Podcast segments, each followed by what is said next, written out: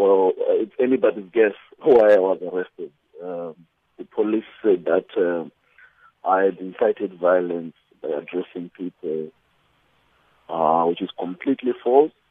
Um, we know that the government of Zimbabwe is very afraid of the people now. And they are trying by all means they can to criminalize every legitimate voice of the people. So in short, my arrest is a political arrest. Um, I'm being persecuted, not only myself, many others. As I speak, uh, Evan Mawarire of this flag is in police in unlawful detention by the police.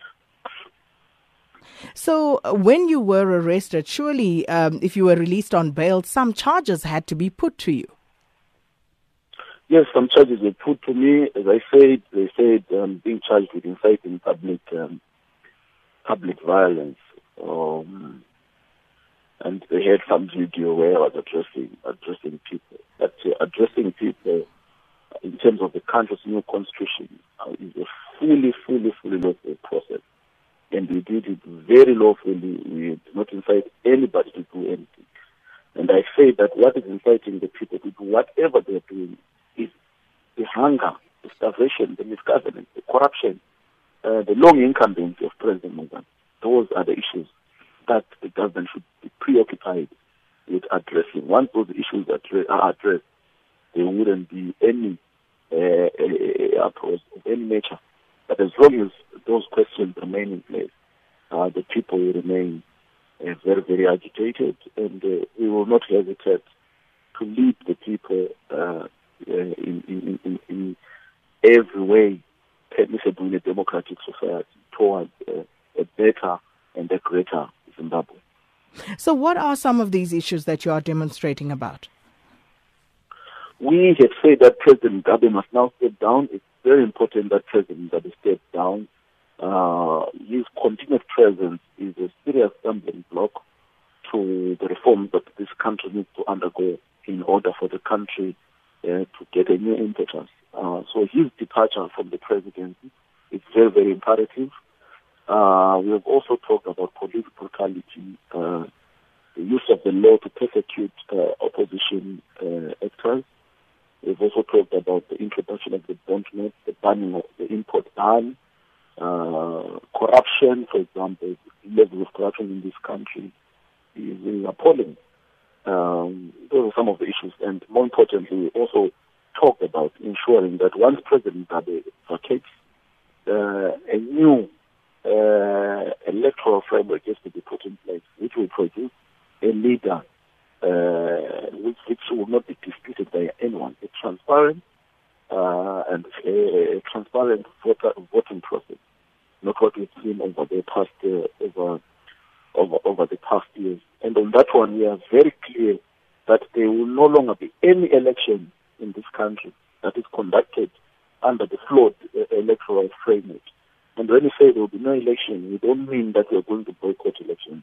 We mean that we're going to make sure that no election takes place until uh, we have sorted out the electoral framework and put in place a proper electoral framework which complies with the constitution, which is transparent, which is non-partisan, and which will conduct elections in a fair manner so that the outcome of that election is not disputed at all.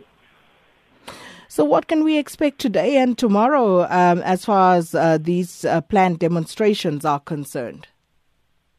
Well, the demonstrations are going to escalate. You're going to see an upscale of, of demonstrations of all sorts, of all forms. Uh, in order to stretch the regime. Uh, some of the demonstrations will be organized, some of the demonstrations are going to be spontaneous, some of them are going to be in the form of stayaways, some are going in all forms and in all directions. I think that uh, at this point in time, our country, Zimbabwe, is ripe uh, for, for, for, for, for, change.